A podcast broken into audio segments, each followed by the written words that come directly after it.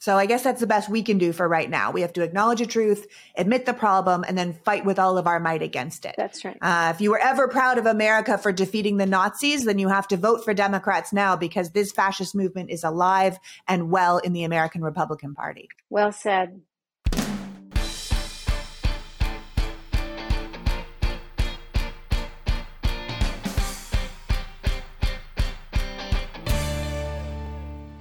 And welcome to the Politics Girl podcast. I'm your host, Leigh McGowan. Let's get into it. Today's podcast is a candid conversation with Ruth Ben-Ghiat. Ruth is a professor of history and Italian studies at NYU, advisor to Protect Democracy, and the recipient of the Guggenheim and other fellowships. The author of Strongmen, From Mussolini to the Present, Ruth is also the author of Lucid, a newsletter about abuses of power and how to counter them on Substack.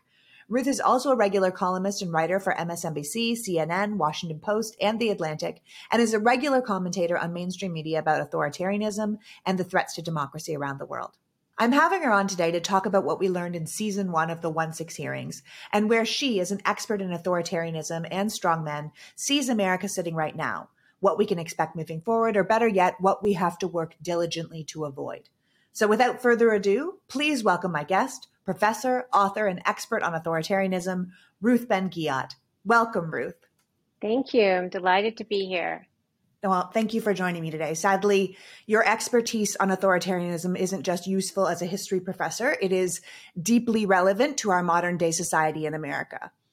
Yeah, who who knew that uh, fascism and coups and um, I, I wrote the book Strongmen, and a third of it's about coups. And I myself uh, was already expert on fascism, but I didn't know as much about coups, and I learned a lot. Never thought it would be applicable to the USA. I know, right? I think most of us are, even the ones who are paying attention, are pretty shocked that this is our reality. And I think we have to kind of make sure that the people in our lives realize how serious this is. And I know you were following the January 6 hearings closely because you were all over television providing commentary about it. But um, I understand that the final night of the hearings, before the committee returns in the fall, were of particular interest to you because they focused on Trump's personal role in inciting the violence. Now, as an expert on strongman behavior, you literally wrote the book. Um, you point out that the authoritarian minded leaders, these guys that are desperate to remain in power, will act recklessly, whether that's starting a war or staging a coup or some sort of other desperate action or violent move. That this kind of behavior is a key factor that differentiates an authoritarian from a democratically minded leader. Can you talk a little bit about that? Yeah, in fact, I I had to turn in the the book uh, the summer of 2020, and so I predicted that Trump wouldn't leave quietly. I didn't know, of course, what would happen, but I, I had a very bad feeling because Trump's personality, his character traits, unfortunately for us, as we've seen what's happened, they're very similar to other authoritarian leaders I've studied. The outcome's different today. I mean, we don't have as many one party dictatorships like in the fascist years, but the damage and the ruin uh, and the and the vengefulness, if they think they have to leave office, always leads to disaster. And it's really that you know men like Trump. It's it's not only that they um, they're kind of I don't use the word narcissism in the book, but that's they they need the adulation, they need the control, they need the power, and they also need immunity from prosecution. And Trump, like Putin in Russia and Berlusconi in Italy, was actually under investigation when he ran for office. And so with this kind of ruler, they they even if they get elected, you know, fairly, um, governance is a way to avoid prosecution. And what Trump was able to do was domesticate the GOP and make it his personal tool. So when he was going to be impeached, uh, he had these loyalty quotients to make sure that nobody, you know, in his own party to punish them if they voted for his impeachment. So he survived that way. So having to leave office is just out of the question. They can't accept that their time is over. They can't accept that they're going to just be eclipsed. And so also with Putin, one of the reasons I think Putin, you know, attacked Ukraine when he did is that he saw that he was at his peak and so he started thinking, how can I secure my place in history? So right. this is this he's talking all about of, Peter the Great and everything. That's right? it. That's it. So so so this is what kind of you know Trump. This is what the mindset of Trump was, and and basically the from the point of view of leader cults and um, how authoritarians treat their followers. The GOP's main job from November to January 6th was to kind of try and keep him in office. And so we had all these leaked texts of senators saying, I'm working 14 hours a day, like Senator Mike Lee. You know, I'm trying to do what Trump wants us to do. So, from my point of view, as somebody who studies these leader cults, the whole thing was this like leader cult rescue operation. That makes perfect sense. I mean, your book in your book, I think it has a great quote that says, The authoritarian playbook has no chapter on failure right? It has no pages on how to deal with being a national disgrace. And then you say, you know, look at someone like Pinochet, who was pelted with tomatoes and eggs when he appeared in public after leaving office, or someone like Idi Amin, right, who was forced into exile.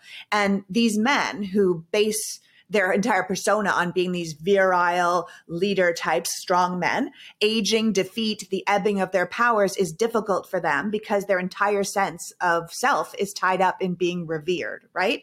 And you note that while Democratic heads of state often see the end of their time in office as an opportunity to build sort of leadership legacies elsewhere with things like Foundation, the Clinton Foundation, the Obama Foundation, the authoritarian regards the end of being worshiped by his followers and controlling everyone and being in charge of everything and losing immunity from prosecution, as you point out, as this existential threat, which yeah. perhaps in many ways it is, right? But they're not willing to go quietly. No, and so now we're in a different phase, but highly, highly dangerous, not only because January 6th further radicalized the, the GOP, um, and and really uh, gave uh, new uh, gave new oxygen, despite the fact that the coup failed. It gave new oxygen yeah. to this fusion that's been ongoing of extremists in the GOP. But if if Trump comes back to the White House, things will uh, happen in a very accelerated manner because one of the main uh, personality characteristics of these guys is that they're uh, vengefulness. They're out for retribution. And right. I wouldn't like to see that happen to my country. Uh, what what would happen no. and, and the speed it would happen at if Trump comes back. So this is why if anybody if you know people who don't normally vote, uh, we have to do everything possible to prevent him from coming back into office. Without a doubt. I mean, you look at all the actions he took even after losing the election, right? From November 2020 to the actual insurrection on January 6th, right? We've seen this through the the committee hearings, right? First of all, he refused to admit he lost, right? Then he ignored all the experts and advisors who told him he'd lost.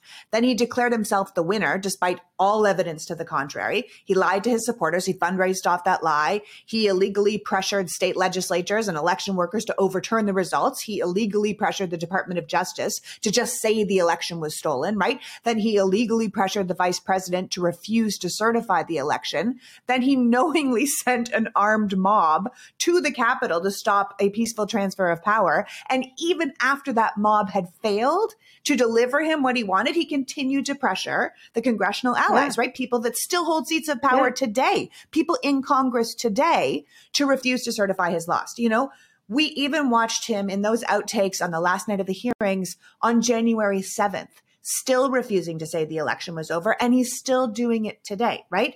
And these are all key key things to an authoritarian behavior. So if we put that man back in power again, which is astounding to me after that list of things I just told you that yeah. we could even consider doing that, um, where would that leave us? in a in a terrible place because one of the things that the right. big lie did uh, it was it was you know we're going to look back and see the big lie as one of the most successful propaganda campaigns in history to get 40 million people in a country that had no precedent for this to just discard their you know evidence of their eyes and ears and and believe that he won but psychologically can i ask you something ruth yeah. as an expert in that is that because the right wing already had a propaganda machine set up. Yeah. Do you know what I mean? Yeah. Usually when an authoritarian comes in, they have to do what Putin did or do what they did in, in Hungary or yeah. Belarus and start taking over the media. But in this case, they already had Fox News set up. Then they launched OAN. Then they launched Newsmax. So they already had a right wing propaganda machine. And then the left wing doesn't have a machine. And if anything, the left wing or mainstream media mainstream. is constantly trying to prove that they're not one way or the other. So they often give equal weight to things that are not equal. So I feel that's like he was right. already in a position. That's right. There, so that that's a very good analysis of like the the the landscape. And the, it's hard, yeah. It's really hard. And one advantage that uh, Trump had is that when I say that he put the GOP under a kind of authoritarian style party discipline, what he did in, in this area was to impose a unified messaging. There are talking points, you have to respect them. And we saw what happened, for example, Ted Cruz, who's a total fanatic and, and party line guy, but he made a mistake. Uh, a few months ago, he, he said that January 6th was a terrorist, a domestic terrorist event. And Tucker Carlson hauled him onto his show and publicly humiliated him because so Carlson isn't just a highly effective propagandist with repetition of the talking points. He's also become what I call an authoritarian enforcer, an enforcer of the uh. party line. And so if you the way I see the GOP is really through this lens. I, have I've studied many other parties that are actual authoritarian parties, and I'm looking at the GOP. And so imposing a unified messaging because you can't have any dissent inside the party is a huge advantage with respect to um, certainly the Democratic Party, which is about pluralism. We're not we're not uh, we're not trying to kill people if they don't you know uh, vote the, the, way or do what we say. And then the mainstream media was un, unprepared for Trump and was doing the both sides thing. And when Marty Baron, the former head of the Washington Post, said early on, "We're not at war, we're at work." I, I understand that was, you know, the, the kind of maintenance of professional ethics, but they are under siege. In fact, anybody who's not the right wing is now under siege, and so that uh, in the end is not is not the only solution. You can't just be at work. You have to be far more vehement defending democracy than that. Yeah, especially since the very first thing to go in an authoritarian regime would be them, the free press. That's right. Right. And that's one of the signs. If you want to know, if you look around the world and you see people, you want to know are they an ascendant strongman? Uh, one of the things you look at is are they going after the press? Um, yeah. Also, are they preaching violence? Um, so I freaked out when January 2016, when Trump said I could stand on Fifth Avenue and shoot someone and I wouldn't lose any followers. And I literally ran home through Washington Square Park, downtown Manhattan, to write an op ed because who does this? Duterte does this in the Philippines. He says, I'm going to kill everyone if I get into power. Um, they kill all the drug dealers. And they talk about violence so that they can cultivate extremists and violent people to be on their side. And they go after Which has worked. And then they label the right. press political enemies. And so these are the things that these are some of some of the many things that Trump did, which were totally unprecedented. Because a lot of Americans were already racist, they already hated immigrants, they already you know were suspicious of Jews or Muslims. But having um, Democrats be political enemies who had to be locked up, like Clinton, and having the press become a political enemy, those were new because it's not just my political opponent it's now become my political enemy. These people that's are right. bad and they're evil. That's right, right? That, that's the shift. Do you think that that was done naturally by trump because he just innately understands how people think? Or do you think this because I, I don't think he thought this through. I don't even think he thought he was going to win. I mean in 2016 i think he was surprised that he won. I think it was a plan for something else that took on a life of its own. But i feel like the gop was primed for this mm-hmm. kind of of government and he just happened to be the catalyst to it because the the the speed at which the GOP has changed its tune where they preach freedom but they're talking about burning books and banning people and you know limiting human rights um, it seems all part and parcel of a much larger project that they were kind of just waiting for the last domino to fall, and now it's almost mm-hmm. like an avalanche. Yeah, that's a, that's a very interesting. It's an interesting. Um, it's a central question, and basically, the GOP was already on this trajectory, and you had the Tea Party. However, then you have the meeting of personality and circumstance, as I call it. And Trump, uh, like like Mussolini and others in the past, he was a, a lot of these guys come from the field of journalism or communications, and they it's like they and and Trump was also a marketer, and he had been trying to run for president uh, in the past for many years, but it wasn't the right time. And he kind of scanned the marketplace and he realized that there was a, a space for somebody who would elevate extremists, would be openly racist, be openly misogynist. And so he reached out to those people. Now, the party was ready, and a lot of the grassroots was ready, but he he consciously reached out to them and told them, you know, you you you are. I, he elevated them. You're the forgotten ones. I'm right. going to save you, and so so it was deliberate, and the cultivation of extremists was was deliberate. And I actually advised the January 6th committee on these issues. Um, I was interviewed twice by the January 6th committee. So he was retweeting early in his campaign uh, very, very often white supremacist propaganda. Um, and and so he, this so he there's no manual and he doesn't read Trump. However, uh, he he did things very deliberately to go after a certain part of the population, advised by Bannon, by Stone, and he surrounded himself with people who had a long experience, sometimes decades of experience wrecking democracies like Paul Manafort and Roger Stone. You know, right. they had they had a lobbying firm.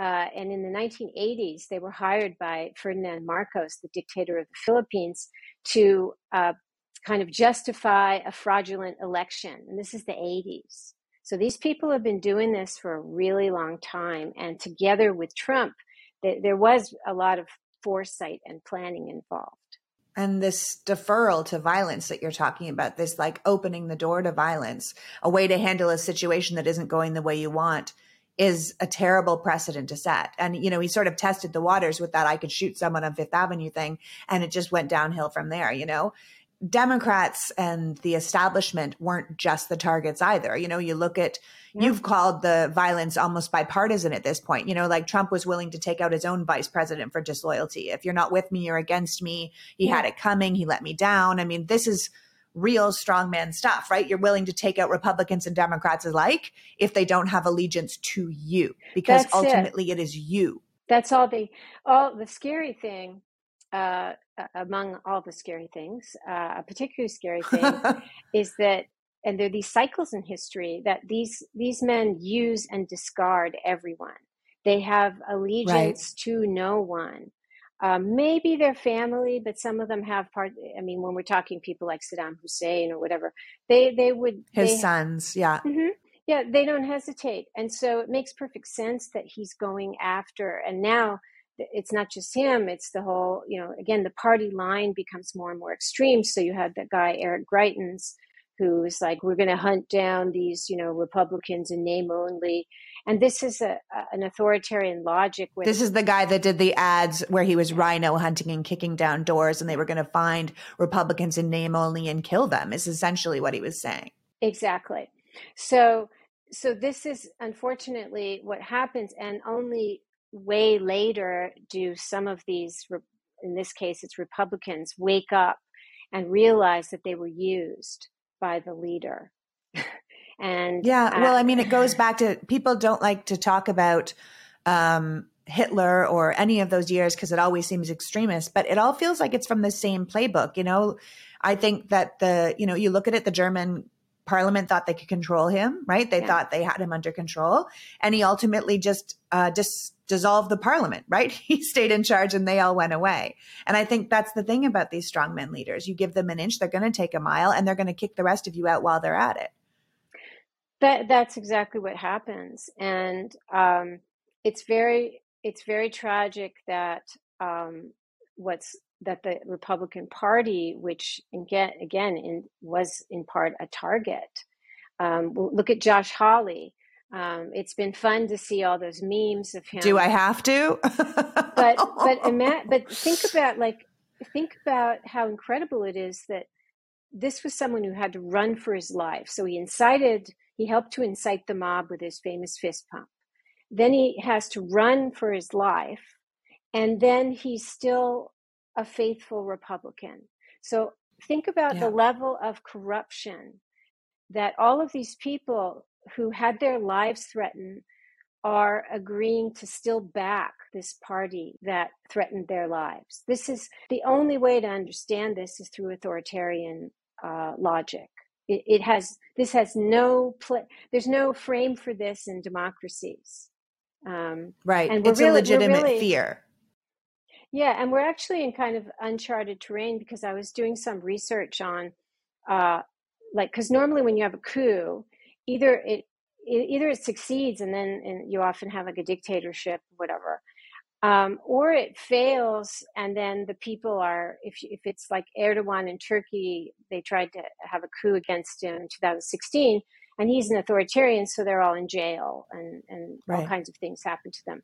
But i was looking to see what happens when you have a so-called self coup that's trump's case where you're already in power you're trying to stay there. It's a self coup and um, the times where those coups have failed, all the cases that I've found so far, the, the leader had to leave the country.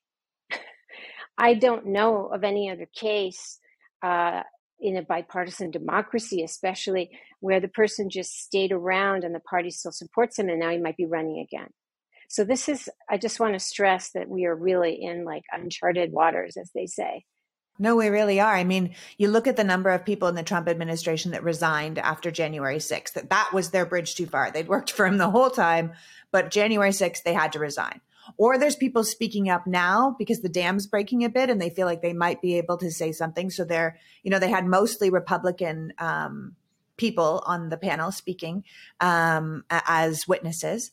But what struck me was the number of people who said they didn't want to leave because they were concerned who would fill their role if they left, that they were worried mm-hmm. that what mm-hmm. would happen with a completely unsupervised Trump in charge. Mm-hmm. Um, mm-hmm. I think a lot of people told themselves they were sticking around to insulate the country from the president's darkest instincts or to make sure he wasn't mm-hmm. getting advice from the yesiest of yes men, right? But I often feel that it was also that continued support for him of so many high ranking people that gave him the legitimacy that he needed to do all these things. Like if, if enough absolutely. people at the beginning had been like, this guy's absolutely out of his mind, we're not doing it, instead of saying it secretly, it might have been different. And what's your thought on that? I mean, yeah, I think we just got lucky, right? We, we did. We got very we we got very lucky because we came very close to a very different outcome. Um, yeah. But that's one reason I wrote the book, which is full of these case studies of of people um, seeing that there's some demagogue partnering with the demagogue, and then not realizing till it's too late uh, that that maybe he was not what he seemed, or maybe they'd been deluded by him.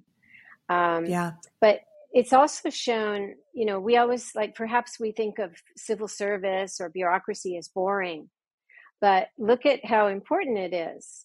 Um, because all the people uh, testifying, I mean, not all of them, but many of them are kind of lower level um, mm-hmm. civil servants who decided to come forth at great risk to themselves. And another reason people stuck around so you, you stick around because you think it's what you said, you think that a worse person will come. So you think that by sticking around, you're going to check his impulses. That never works because nobody can check these people but fine, no. that's what they feel. But also leaving the employ of someone like Trump with his culture of vindictiveness and loyalty means that uh, you would be an outcast. So, right. Uh, so some people stay around, uh, even low, lower middle level people, because they don't want to face that. I mean, look at Cassidy Hutchinson. She had to go straight into hiding she's in hiding with her family because it's so dangerous. Again, this is like the stuff of authoritarian, you know, juntas and all kinds of like like uh, political thrillers and yet it's happening right here right now. Right here in front of us yeah.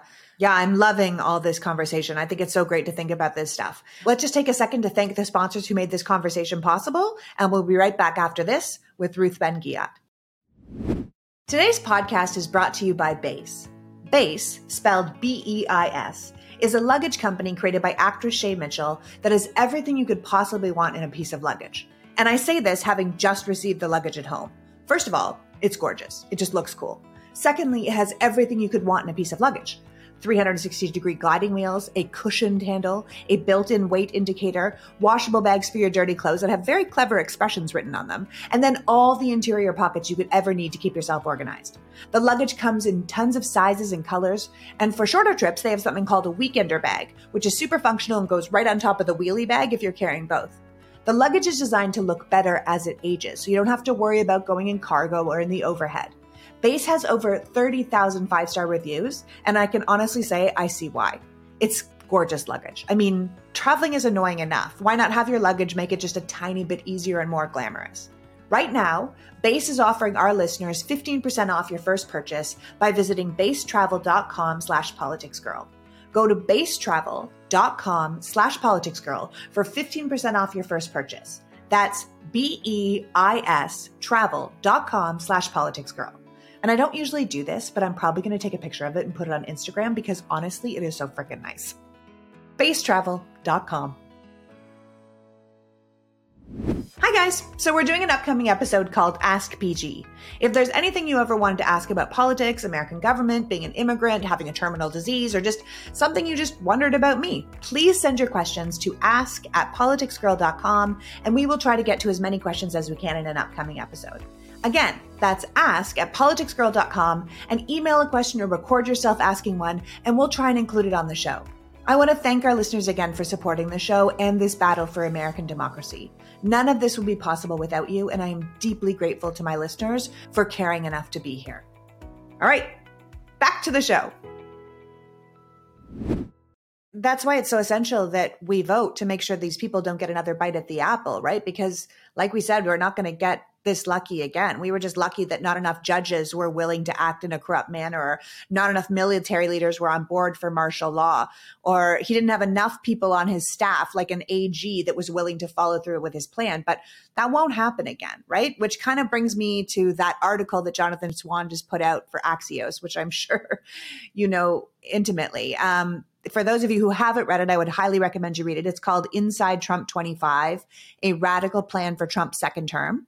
And Swan writes this what I think is absolutely terrifying article that mm-hmm. breaks down how top Trump allies are preparing to kind of radically reshape the federal government if and when he is reelected, mm-hmm. including potentially purging tens of thousands of career civil servants and replacing them with loyalists who 100% subscribe to that America First ideology. And as I ask you about the importance of surrounding yourself as with loyalists, which is key for authoritarians, I think we need to be really clear that this plan that they have underway doesn't even really need Trump to be implemented, right? Like in many mm-hmm. ways, the way the Republican Party is behaving right now, stripping voting rights, protesting rights, women's rights, gay rights, civil rights, the plan Trump has for this second term is kind of the same plan for any potential Republican leader at this point, if it's a DeSantis, if it's Tucker Carlson himself, because the party is clearly on board for abandoning democracy for some form of authoritarianism because they know they can't win in a democratic world anymore. So they're moving on. What do you think about yeah. that? Yeah, I think that's right. I actually discuss uh, this. This started under Trump, Trump 1.0, let's say, um, and I discuss it a lot in in Strongmen because it's there's it's got a name uh, and again it's for authoritarians it's called divide and rule.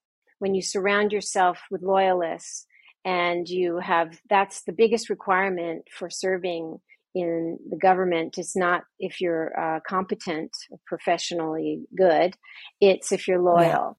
Yeah. and and the div- divide and rule is that they pit each other they pit people against each other who's going to be more loyal right? But this yeah. happened already during Trump 1, where sometimes it was passive, like at the EPA, they made uh, like thousands of people left because they made it essentially a, a hostile workplace. Um, the right. DOJ, the same thing. So it was more of what we call a passive purge. Um, they did fire people, but they mostly made it impossible for other people to hang around and they left this will be a whole other thing and this will be it's there's a name for it autocratic capture where you you very aggressively, and sometimes it's over time, like Viktor Orban in Hungary, he's done this. He's pushed out non loyalists, so has Erdogan in Turkey. You push out non loyalists, you silence the dissenters, and, and in Erdogan's case, you put them 100,000 people in jail. Um, and, and, but so it will be much faster. That's what I was referring to before. The pace will be very speedy this time uh, because right. Trump 1 will look as a rehearsal for Trump 2. And it's true, your point about we don't need Trump anymore. I do think that I, I agree with you completely that this is the trajectory of the party. However, for uh, the divide and rule thing to work, you do need a bullying personality. And unfortunately, uh, we have DeSantis. And I started writing about him last year in 2021 because I felt honestly a little bit the same when I first saw Trump. Uh, he doesn't have the range of criminality of Trump. There's nobody else like Trump who is criminal in so many ways. But I felt no. But DeSantis is astounding in his ability to morph yeah. his personality for what needs to be done. I've never seen anyone. I mean, he won in Florida if he did in fact win, because I think Florida is quite suppressed yeah. voting wise. Uh, but he won by sheer pandering to the Trump campaign. I've never seen a campaign that was so so gregaciously and gregariously like ass kissing. It was just Do you remember that nauseating. You would think the campaign. oh my god, I remember that campaign his, with his infant. Build the wall. I love that part. You're fired. It was the most over the top, bootlicking campaign I've ever seen in my life. And I thought, as a voter, I would think, come on, man, like have some self respect. And yet he won. Mm-hmm. And then he has built himself up to a point where I, I, he could take the throne. And I find that astounding. And yeah, um, yeah, I actually hope he and Trump go head to head because the ego is too much for. I agree that the uh, mentor can, you know, has a problem with it. That's what I'm hoping. I call him. I, I, unfortunately he he reminds me of uh, Mussolini, in that uh, the see these guys have success because they tell each group what they want to to hear. Exactly and his what they smile, want. Hear, next yeah. time, next time you watch DeSantis in one of his uh, public appearances, look at his smile. How fake it is. He's an actor, and um, yeah. and I'm very I'm very worried about him. But uh, so the first essay I wrote, I think it was for my uh, newsletter, Lucid. It, it, said, you know, he's building a mini autocracy in Florida. And I have a quote from a Republican state legislator who was anonymous. It said, if you cross him, you're dead. And I thought, well, who does this sound like? This sounds like Trump. So he, so it's yeah. you to have the full effect of all the things we've talked about. Um, you have, you do have to have a bit of a bullying personality because you want to instill not um, admiration or love or to be liked, you want to be feared. And that's the key yeah. for a strong man. And unfortunately, um, for us, uh, DeSantis has that quality and all the other qualities too. So even if if it's not Trump running in 2024, it could be a DeSantis, right? And this same plan that uh, Jonathan Swan was talking about uh, could be implemented, right? I mm-hmm. mean, Trump, like I said, he never thought he was going to win in 2016. So they were kind of diddling around trying to find the light switches uh, when they first became, you know, leaders. But this time would be the complete opposite, right? They saw how close they got to remaining in power. And once you're in power and you're an authoritarian type personality, that could be remaining in power indefinitely, right? The mm-hmm. American presidency is a sweet deal and they're not messing around. If they get another shot at it, that's it, right? So they have entire groups devoted to shaping policies, to identifying their top people, to putting together an alternative labor force, to preparing for the legal challenges that they're going to have to face, to make sure they get it before Trump friendly judges and all the way up to Trump's 6 3 Supreme Court, right? According to Jeffrey Clark, who Trump wanted to make AG because he was willing to toe the line. Trump has learned his lesson and he'll never appoint anyone again, especially not an attorney general who's not completely on board with his That's agenda. Right. So as American people, we need to kind of get our heads around the fact that it doesn't matter if you've always voted Republican. It doesn't matter even what you want policy wise or any of these things. We could literally end up with an entire federal government full of people who have no idea how to do their job, no experience, no preparation to run the departments, just surrounded by people who also have no qualifications to work in those departments, past the desire to put Trump as number one or the Republican leader as number one, and maybe the desire to see a white nationalist Christian agenda fulfilled, right? Like, oh yeah, that's this key. Com- right? It's I think that's what we've got well, as you, a baseline, you, right? So yeah, you end up with you end up with um, sometimes they, it's not that they're all incompetent, but they have to be uh, often uh, idea, ideologues or fanatics. They have to be okay. in all the. I'm way. talking about those mid-level people yeah. they're going to replace. Those mid-level yeah. people. It's like if your number one goal is, um, are you a Trump supporter? Do you uh, are you pro America first? If you're good at environmental policy, is irrelevant. That's right, and and that's why the in, in actual dictatorships that last a long time, one of the saddest things that happens is uh, a deprofessionalization. You, and we already saw under Trump that people were just abandoning their professional ethics. Um, and even like, and even in like Fox News news, uh, Hannity, you know, he's Sean Hannity, uh, one of the hosts says, well, oh, I'm, you know, he says, I'm, I have a, I have a news i have a news show but he doesn't even like call himself a journalist anymore. And people really gets them out of lawsuits apparently. Yeah and people who sur- who survive dictatorships the journalists don't know how to do their jobs anymore because they become over years mouthpieces for propaganda. And so the us and other uh, democracies used to have training programs for people who came out of dictatorships to teach them how to be journalists again.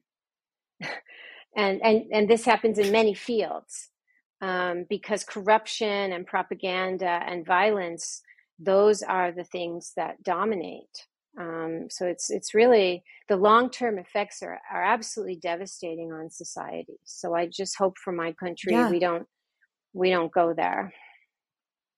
Yeah. Well, I mean, I, I think it would be fair to say if we let us go there, we would be entering some sort of Christo fascist yes. dark ages, right? Where a minority of religious extremists used an illegitimate president along with the subversion of our legislative procedures and an ultra conservative Supreme Court that we stacked with right wing partisan judicial activists, right? Every single one of them was chosen by the Federalist Society, which is a private far right legal group whose entire purpose seems to be to roll back human and civil rights yes. uh, in favor of establishing some sort of legal precedent that's almost entirely founded on Christian ideology. They've overturned Roe. They're calling for the end of abortion federally, the end of access to birth control, the end of same sex marriage, even the end of interracial marriage was just voted against by the Republican Party in the House. And that's all while stripping voting rights from people who disagree with them, right? And attempting to undermine our public education in favor of charter and religious schools. So I think people really need to very clearly see what we're up against. And you, as someone who studies this historically, I mean, where would you where would you place us here? I mean, now that the door is open to authoritarianism, do we have to walk through it? Um, it's very important what happens in the midterm elections, uh, and yeah. and it's also really important not to give up hope because it's Definitely. difficult because we're exhausted still from the you know January 6th meant that we were not able to celebrate the achievement that we with our nonviolent protests uh, especially uh, the Black Lives Matter protests, which directly influenced voting turnout. We were not able to enjoy the fruits of this enormous victory. We did something that very few countries have done. We interrupted a process of autocratic capture of a demagogue who was on his way to consolidating his power, and we booted him out. Um, we did that so we have to hold on to that but many people right now are, are demoralized and there's a kind of discourse going around that that mass nonviolent protest doesn't work. And i've been writing in my newsletter about how it does work because this is very dangerous if we become fatalistic. Um, tell me why it does work. Tell me tell me why. Well just to keep to our own country we had two examples that we don't talk about the women's march uh, anymore, but uh, the Women's March directly uh, inspired thousands of women to run for office, and many were elected during the midterms in 2018. So that worked. Yeah. That worked. Yeah. At, that worked at the level not only for morale and optics, but it worked to start a replenishing of the Democratic ranks. We had a record number of of women of color coming in. Um, you know, all kinds of firsts because of the Women's March. And then we had Black Lives Matter protests. 20 million people participated in a Black Lives Matter protest event. And it was multiracial, multi generational, it was truly national. And we kind of. And it was during a pandemic. During a Imagine pandemic. if the pandemic hadn't been on. Right? And we did that. We did that. And and so it's I am a little frustrated that there's this discourse that it, that it's not worth doing. The only place that where it becomes very very difficult to do, like there's a reason in Russia, uh, Alexei Navalny, who's now sitting in jail, but uh, they had very successful mass protests up through 2019, and then so many people were getting arrested that Navalny's foundation decided to pursue an electoral strategy. But that's Putin's Russia. That's a dictatorship that's 20 years old. We don't, we Right. have freedom still to, pr- protest is becoming much more difficult. It's becoming criminalized, but we have to use the rights that we have, the spaces that we have when we have them. That's one lesson of Yeah. what I study. And while we have them i mean you said the thing Yeah. is the midterm elections right? Like people have always heard us say oh this is the most important election of our lifetime. But this really is right? The only thing standing between us and a complete fascist takeover of america is electing democrats up and down the ballot in the midterm elections and then expanding that democratic control in 2024 um, as i read someone say this week i have become a one issue voter and that is removing republicans from power because they can't be trusted with it. And I think if people focus like that, it has nothing to do with left or right. It has nothing to do with red or blue. No, um, because if if we don't, if the outcome of the midterms is to give the Republicans a lot of power, the next two years, uh, quite apart from the 2024 election, the the road to getting there could be very rocky and unpredictable. A lot of American conservatives, and I use that term loosely because I don't think it means what it used to mean, but they really do seem on board for this kind of domination based, white, straight Christian America, right? And you can see that with them holding up countries like Orban, right? And Yeah. Hungary and as the kind of society we should be emulating, you know? I mean, they love Orban, right? He's their guy now. Tucker Carlson talks about him every night to his millions of viewers. Tucker's own father is a lobbyist for Orban. Yeah. Trump himself enthusiastically endorsed Orban. They had the CPAC conference in Hungary with Orban as the keynote speaker, right? And here's Orban out here saying Western nations shouldn't be mixed race nations, and and he's blatantly racist. He's anti-gay. He's anti-immigrant. He has shut down the free press completely. And this is who American conservatives love. Like I, Yeah, I find it terrifying. And you know what we're not hearing? Uh, I wrote a couple of pieces from a newsletter on this because what didn't we hear from Tucker Carlson when he uh, did this unprecedented thing of having a whole week of broadcasts from Orban's Hungary? We didn't hear that Orban has closed down 300 churches. He's Mr. Savior of Christendom. But he closed down 300 churches because they were uh, helmed by non loyalists. And that's the same as what Erdogan does in Turkey. He's got like, you know, he's arrested thousands and thousands of followers of a rival Muslim cleric. So we need to hear Right. about Orban closing down churches and persecuting Christians. Uh, but you know, to go back to the states, one thing that is uh, flies under the radar a little bit because we we hear justifiably so much about evangelical Christians who anointed Trump as there by God, as did Orthodox Jews and they're allied with non-denominational Christians, these mass churches, right? But there's also an alliance with extreme right-wing Catholics. Um, and one of the through lines I, I wasn't expecting to find in my book is there's a secretive uh, far right Catholic society called Opus Dei. And Opus Dei. and they Yep. were very prominent in uh, F- Franco's Spain, in Pinochet's Chile. Um, they had very high positions of economic policy advisors in these dictatorships. Then they go to Berlusconi's Italy, which he was the first to bring fascists back into the government in the 90s. And then we find them, this was surprising to me, many of Trump's cabinet are members or affiliated or, or close to Opus Dei, including the White House lawyer who's been in the hearings recently, Pat Cipollone, William Barr. Those two were on the board of the Center for Catholic Information in Washington, which is an Opus Dei. Uh, Larry Kudlow, Kudlow, who was uh, economic advisor, was converted from Judaism to Catholicism by the priest who was the head of this Catholic Information Center. So this alliance of right wing Catholics and uh, it's also a number of the Supreme Court justices. That's right. So these this is these are basically these authoritarian uh, strains of religion have always partnered with people like Trump, and they're very powerful in the states. And we sometimes don't uh, focus on the fact that the Catholics too have this type of extreme Catholic, uh, which doesn't represent, again, numerically uh, the mass of Catholics in the US the way they think, but they have extreme power.